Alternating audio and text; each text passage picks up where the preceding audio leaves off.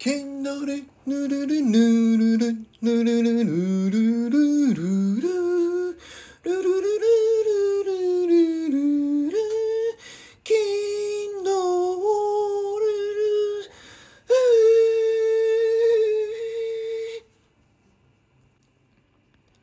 おはようございます。チカラです。今日もスタイフを取らせていただきたいと思います。今日は木曜日の回ですので、そうです。僕の今1年後、来年の8月に向けて書き進めている小説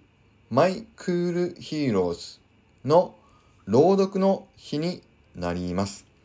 それでは早速朗読させていただきたいと思います。朗読の後に少し雑談を入れさせていただくと思いますので、そちらタイムスタンプであの雑談だけ聞きたいという方は雑談の方をお楽しみください。それではいきます。小説 My Cool HEROES。フレアと父。精神と髪色。いいんだよ。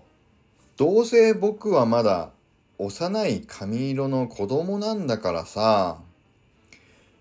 フレアと呼ばれた少年が少し口を尖らせながら頬を膨らませるその仕草は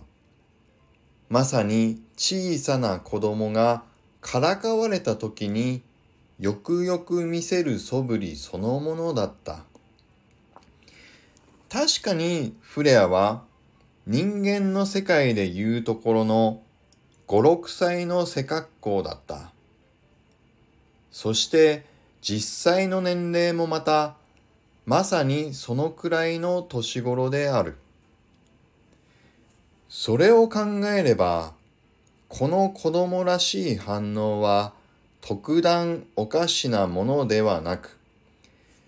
どの時代でも何万回と繰り返されてきたごくごく自然なものだったと言えるだろう。しかも、この話題についてならばなおさらだ。なぜなら、この世界の住人には、実は一般的に共通する一つの特徴があったからである。それは例えば、成人するというような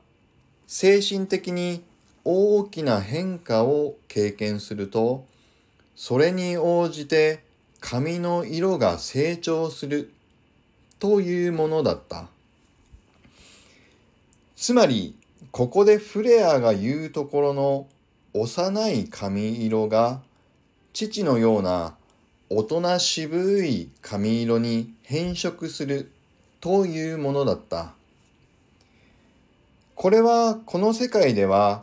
成長の一環として知られている生理現象の一つで人間の世界でいうところのいわゆる蒙古斑に近いようなものだった。それを踏まえると、確かにフレアの年頃の子ならば、まだ髪が変色前だったのは当然と言えるだろう。今のフレアの髪色は、彼らが住む炎の村ではそこら中で見かけることができる幼い赤茶色をしていた。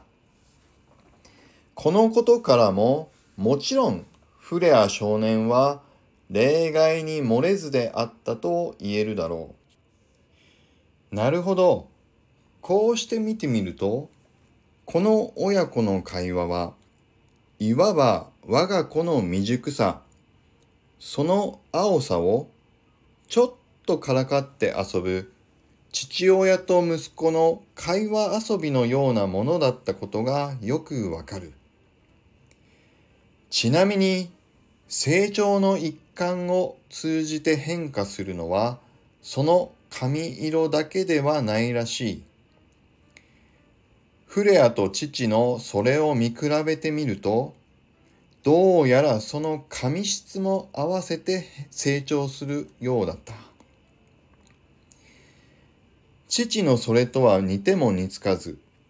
くるくるんと特に毛先に強い癖っ気は確かにこのまま手入れもせずに放っておいたら父がからかって遊んでいるようにまさに捕らえた獲物も驚いて逃げ出すほどに大変なことになりそうな予感がする。はい。ということで今日のところは以上になります。先週のお話の中で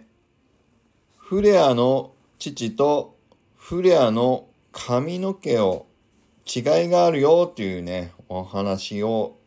させていただいてましたが今日は